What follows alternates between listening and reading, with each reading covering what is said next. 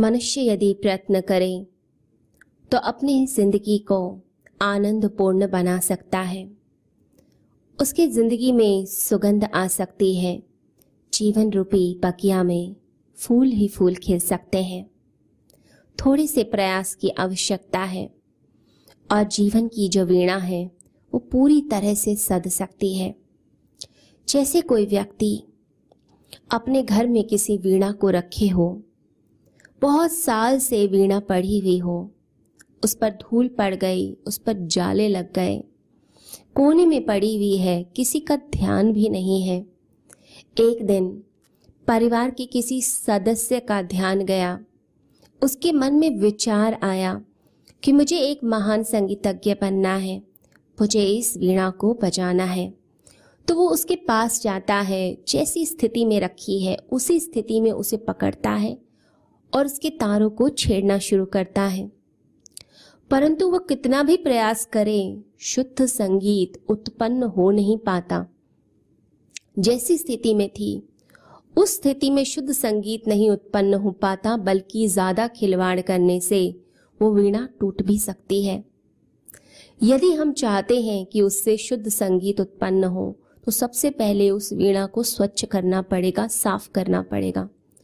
उसके तारों को बदलना पड़ेगा। जब तक हम तारों को नहीं बदलेंगे, उसके स्वरों को नहीं मिलाएँगे, उसे ट्यून नहीं करेंगे, तब तक शुद्ध संगीत उत्पन्न नहीं होता है।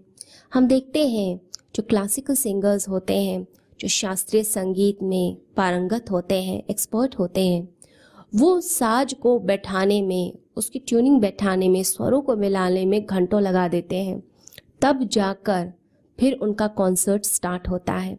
फिर जाकर वह उस मधुर संगीत को बजाते हैं, जिस मधुर संगीत को सब सुनना चाहते हैं। ऐसे ही हमारी जो अंतर्वीणा है, हमारा जो अंतकरण है, वो भी बहुत बहुत समय से अनादिकाल से उपेक्षित पड़ा हुआ है। उस पर बहुत सारी धूल पड़ चुकी है। बिल्कुल स्वच्छ नहीं है, उसको स्वच्छ करना पड़ेगा। उसके जो तार हैं उसके मन को बदलना पड़ेगा। जब तक हम अपने आप को बदलेंगे नहीं, अपने आप को साफ़ नहीं करेंगे, अपने आप को स्वच्छ नहीं करेंगे, अपने अंदर परिवर्तन नहीं लेकर आएँगे। जब तक ये चेंजेस नहीं आएँगे, तब तक हमारी ज़िंदगी में आनंद भी नहीं आएगा। हम वास्तविकता में आनंद को चाहते हैं तो उसके लिए सबसे पहले अपने आप को अंदर से चेंज करना शुरू कीजिए। गीता में भगवान कहते हैं कि व्यक्ति को अपना उद्धार स्वयं करना चाहिए। तो अपना उद्धार कैसे किया जाता है? अपने आत्मबल की वृद्धि कैसे की जाती है? तो उसके लिए सबसे पहले हम समझें पंचकोशों को। हम जानते हैं कि एक तो शरीर है हमारा, जो बाहर से दिखता है, परंतु उसके भीतर होता है प्राणमय कोश। प्राणमय कोश के बाद होता है मनोमय कोश और फिर होता है विज्ञानमय, यानी कि बुद्धि का कोश। फिर इसके बाद आनंदमय कोश आता है। तो ये फाइव लेयर्स ऑफ़ एग्जिस्टेंस है, जिस पर हमें वर्क करना होता है।